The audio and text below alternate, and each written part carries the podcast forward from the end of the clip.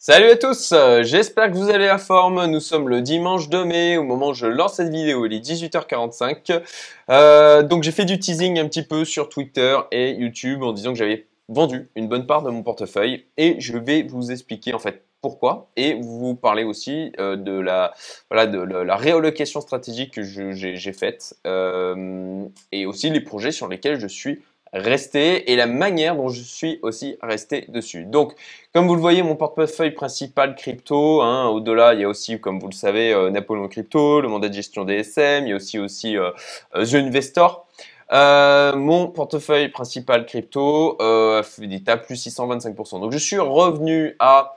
en tout cas hier, voilà, j'en étais de nouveau à, j'ai plus que 10% à faire sur l'ensemble du portefeuille pour atteindre ma target sur ce portefeuille principal.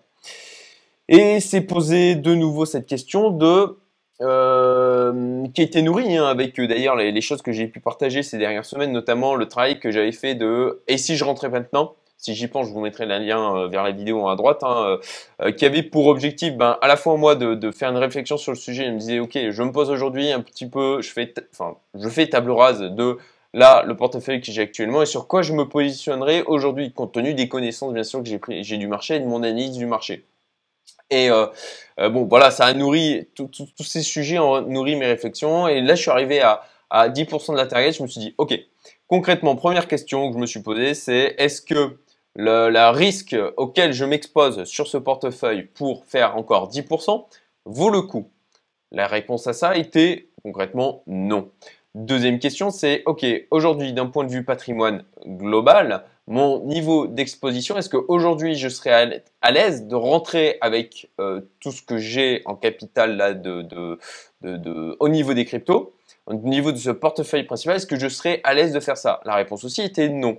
Donc, ben, ce qui m'a semblé assez logique, et ça c'est aussi un truc que j'ai pas pris une décision là pour Topia, j'ai réfléchi, j'ai posé les pour, les contre, ok, comment je réagirais si effectivement le marché s'emballe complètement et qu'il y a une hausse monstrueuse. Voilà, j'ai pesé les pour et les contre par rapport à ça, et si effectivement je continue et qu'au final le marché se crache, parce que c'est encore une possibilité, hein. Ça j'en parlais déjà dans d'autres vidéos, on a tous envie que le marché monte. Néanmoins, il y a un empilement et plusieurs couches de risques. Voilà, le risque Binance a un problème, Binance se fait hacker. Le risque l'USDT a un problème. Le risque régulation. Le risque il y a un problème sur l'Ethereum. Voilà, il y aurait un problème aussi sur la Binance Smart Chain aujourd'hui, ça foutrait mal sur le marché. Donc pour moi, il y a quand même aujourd'hui un empilement de risques existant, crise mondiale, voilà, crise financière mondiale, et de penser que ça ne va pas impacter aujourd'hui le monde des cryptos, à mon sens, c'est une erreur. Donc, on a envie que ça continue, et je pense que ça devrait continuer. Néanmoins, ben voilà, le signe noir, l'élément imprévisible, l'élément, ou en tout cas, enfin, même pas imprévisible, en l'occurrence, ça, c'est des risques qui sont identifiés, et des risques qui peuvent se produire, et du coup, ça peut couper court au bull run et à la fête que l'on vit actuellement. Donc, pour ma part, j'ai décidé de faire une réallocation de mon portefeuille en gardant pour objectif de faire ces plus 10% pour atteindre ma target générale, mais en diminuant mon risque global. Donc, concrètement, j'ai vendu un certain nombre de projets et je vais vous montrer donc les projets qui me restent aujourd'hui en portefeuille et de quelle manière. Alors, je réduis ma tête. Voilà. Donc, voilà mon portefeuille principal, la tête qu'il a aujourd'hui. Concrètement, bah, comme vous voyez, il y a du Tether et du USDT qui font 42% là, du portefeuille global. Je reste exposé sur de l'Ethereum, du Bitcoin et du XRP principalement en fait. Et je vous ai expliqué pourquoi je dis principalement. Parce que je pense que sur ces trois cryptos, et ben, en fait, j'ai par rapport à mes targets hein, sur l'Ethereum aujourd'hui, voilà, il est à 2009 hein, si je dis pas de bêtises au moment où je... ben voilà, il suffit d'aller là, tac, tac, voilà, ETH 2936 $. Je le vois, à mon sens, sans trop de soucis, il peut arriver à 4000 $. En tout cas, c'est ma croyance. Et juste, l'Ethereum arriverait à 4000 $ que je dépasserai les 10% restants vu le niveau d'exposition que j'ai sur mon portefeuille principal, puisqu'il fait quand même l'Ethereum aujourd'hui 27%. De la même manière, je l'avais partagé sur ma chaîne, je me suis explosé de manière plus importante sur l'Ethereum depuis 2 mois, tout simplement parce que je pensais que, même chose, hein, j'ai vendu du Bitcoin notamment pour acheter de l'Ethereum parce que le niveau de risque, à mon sens, sur le potentiel de hausse versus le risque que je prenais, c'était pour moi la même chose, à peu près la même chose que sur le Bitcoin en termes de risque, mais avec un potentiel de hausse qui était plus élevé. Et bon, manifestement, jusqu'à maintenant, vu que j'en ai racheté principalement autour des 2000-2100 $, et ça me donne pas tort, tout simplement. Voilà. Ensuite, même chose sur le XRP, 6,29%, donc ça reste une allocation raisonnable, mais je pense qu'il peut arriver. Si j'arrive au niveau du XRP, il fait son petit x2 par rapport à son niveau actuel, ça me permettait en fait de combler aujourd'hui les 10% que je voulais. Et je pense, alors je cherche le XRP, voilà, XRP USD, voilà, tac, alors je suis en 4 heures, je vais passer en daily, tac, voilà, voilà, vous voyez, hein, je me suis mis un petit potentiel de hausse là, effectivement, hein, je pense qu'il peut, alors 1,57, voilà, un x2, ça l'amènerait à son ATH en fin de compte. Je crois qu'il a le potentiel de le faire. Et même si au niveau de l'Ethereum, il arrivait à 3000 $ et qu'au niveau du XRP, j'arrivais à 2,59 $, ça me permettrait de dépasser mes objectifs. Donc, voilà. Est-ce que ça valait le coup de rester sur des projets comme AAV notamment, comme Curve, comme BNB, hein, j'ai hier vendu tous mes BNB, je n'ai plus de BNB en portefeuille. Alors j'étais à un plus 800%, donc forcément au bout d'un moment, ça me semble quand même suffisant en termes de hausse, en termes de bénéfices pris sur le BNB. Donc de la même manière, ça me semblait cohérent de vendre, ni plus ni moins. Et puis encore une fois, hein, je pense le BNB a encore du potentiel de hausse. Mais je le disais dans mon message, hein, on ne vend pas quand c'est tout rouge, on vend quand c'est tout vert. Et effectivement, encore une fois, je ne sais pas si j'ai déjà utilisé cette analogie au préalable, mais moi je viens de prendre mon morceau de viande sur le mammouth, ni plus ni moins. Alors c'est flatteur, hein, mais on voyait ça un peu comme le tigre qui est affûté ou le loup qui vient en fait vient prendre son morceau de viande sur le mammouth. Et qui se barre, fissa, et qui pour éviter de se faire écraser par celui-ci.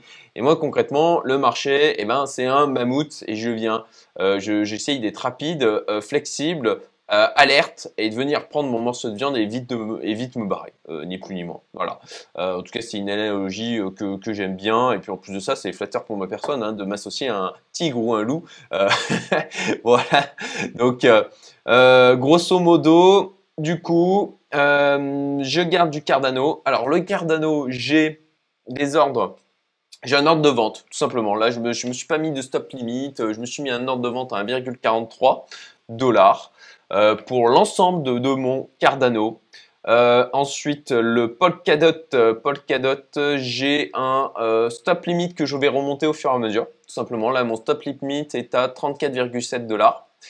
Ou pas, hein, potentiellement. Hier, j'avais mis un stop limit sur le BNB à 603 $. Il a été touché. Et voilà, c'est vendu. L'objectif, je l'avais partagé aussi dans une autre vidéo, c'est tout simplement de mettre des stop limits, de le remonter potentiellement petit à petit. Si le token, la crypto, continue sa hausse. De la même manière, Theta, j'ai un stop limit à 10,16 $. Et le Avax, un stop limit à 38. Voilà. Non, pardon. Le Avax, j'ai une vente. J'ai même pas un stop limit. Pareil, le Avax, j'ai une vvente. Voilà. À 38 $. Si je chope les 38 $, je pense il va choper les 38 $. Et je vendrai. Ni plus, ni moins.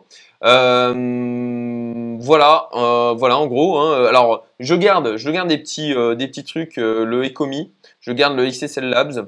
Voilà, ça, j'y touche pas. Et je voulais aussi vous partager un truc. Alors, franchement, hier, pour faire mes mouvements de vente, ça m'a pris 5 heures. Je vous invite, lorsque vous vendez massivement comme ça, de vous prendre du temps, de vous caler du temps pour ne pas être dérangé, parce que je me suis fait une frayeur en fait hier. Je vous ai expliqué le truc. Et donc en fait, oui voilà, juste prenez du temps. Prenez du temps, restez concentrés. Évitez d'avoir les enfants autour qui viennent vous déranger, c'est mieux. Et voilà. Et pour ma part, ben, comme il y avait des trucs en cold wallet, en soft wallet, sur différents exchanges, sur différents types de soft wallet, et ben ça m'a pris du temps de faire tous les mouvements et de rester concentré sur ce que je faisais, puisque bon ben voilà le truc. Alors petite mésaventure qui m'est arrivée hier. Je vais vous montrer mon compte FTX, voilà, FTX, j'ai une partie de mes fonds qui sont sur FTX, bon bah vous le voyez, hein, il y a 104 000 $,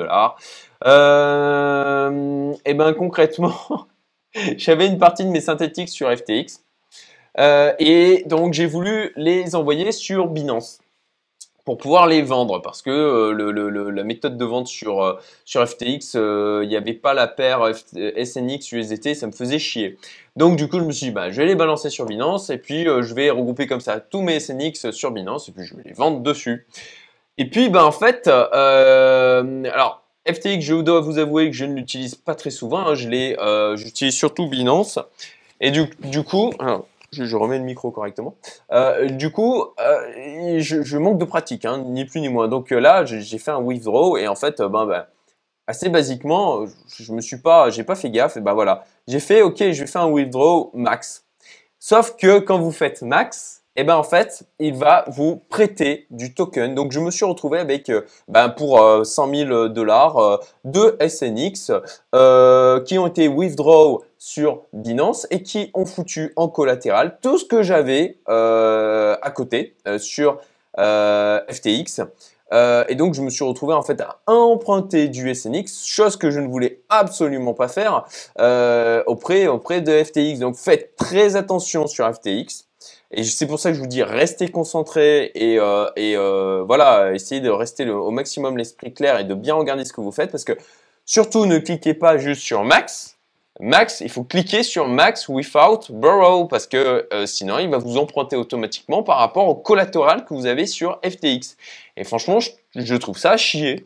Donc, je me suis retrouvé avec pour 100 000 $ de SNX sur Binance, ce que je ne voulais absolument pas. J'ai regardé mon solde de SNX, je me suis dit, mais c'est bizarre, j'ai beaucoup plus de SNX que ce que je pensais avoir. Et c'est là où je me suis rendu compte qu'en fin de compte, j'en avais emprunté.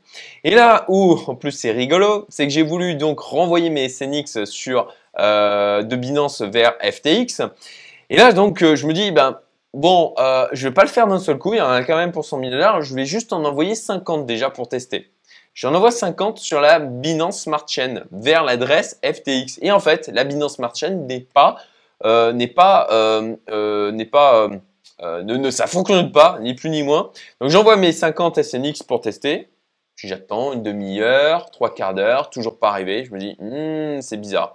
Peut-être que j'ai mal regardé le solde, tout simplement, et peut-être qu'ils sont bien arrivés. C'est bizarre, je les vois pas dans deposit.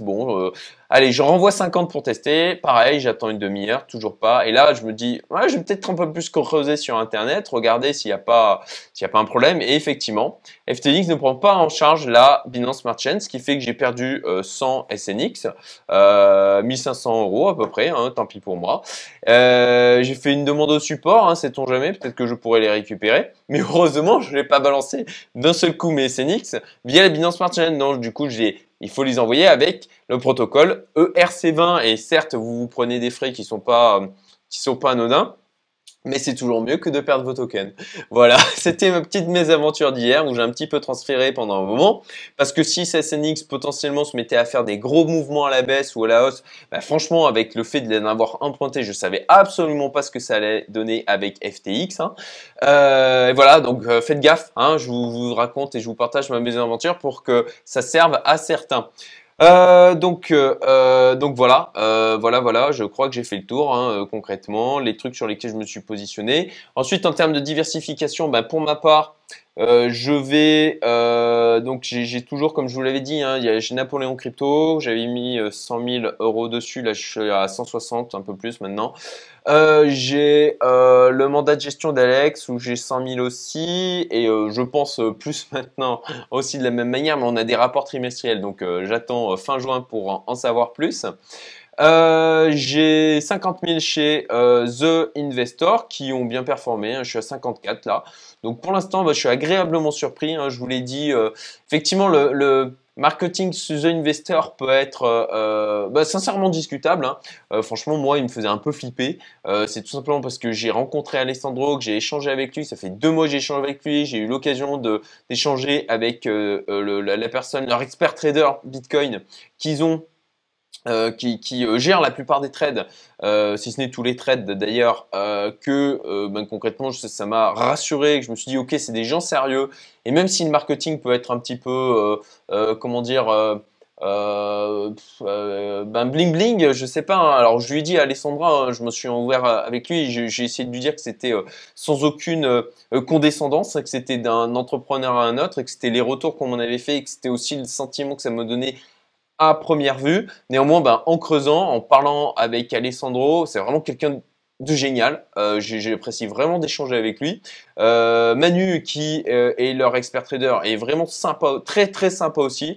Vraiment un beau niveau. Et puis d'ailleurs, avec les trades qui passent, je suis assez impressionné des performances, même des premières performances que j'ai eues. Et puis aussi de leur historique, hein. Franchement, j'attendais vraiment d'expérimenter le truc. Bon, alors j'ai juste commencé il y a quelques jours, hein. Il va falloir laisser passer encore quelques semaines.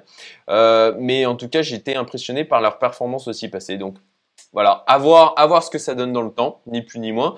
Et d'ailleurs, j'ai un call avec Emmanuel demain matin, 6h30, pour discuter à nouveau avec lui du marché en général. Ça va être assez cool. Voilà, il y a aussi des lives, hein. D'ailleurs, il y avait un live aujourd'hui à 4h avec Emmanuel qui parlait du marché dans son ensemble. Et je trouvais son analyse et ce qu'il disait assez pertinent. Voilà, pas d'accord avec tout. On a des divergences de points de vue, mais ce qui fait aussi la richesse des échanges. Voilà, je ne sais pas combien de temps ça fait que je blablate. J'espère que vous avez trouvé intéressant ce que je vous ai apporté dans cette vidéo. Et puis, bah, comme d'habitude, j'ai oublié de dire un petit like pour faire plaisir, pour me soutenir, pour soutenir la chaîne. Et puis, partage de la vidéo si vous avez trouvé ça intéressant. Et puis, un petit commentaire, hein, pour le référencement. Et puis aussi, pour si vous le souhaitez, me remercier. Ça aussi, ça me fait toujours plaisir. Voilà. Je ferai aussi prochainement une vidéo fac. Donc, si vous avez des questions de manière générale, mettez-les en commentaire de la vidéo. Ça va booster le référencement. Et en plus de ça, bah, j'y répondrai dans une prochaine vidéo fac. Puisque bah, j'ai pas mal de choses, pas mal de questions qui commencent à venir. Vu que, bah, d'ailleurs, oui, merci à tous. On a passé les 3000 abonnés. C'est cool. Donc, forcément, bah, j'ai de plus en plus de questions. J'essaie d'y répondre dans les commentaires. Mais il y a des questions qui sont vraiment récurrentes.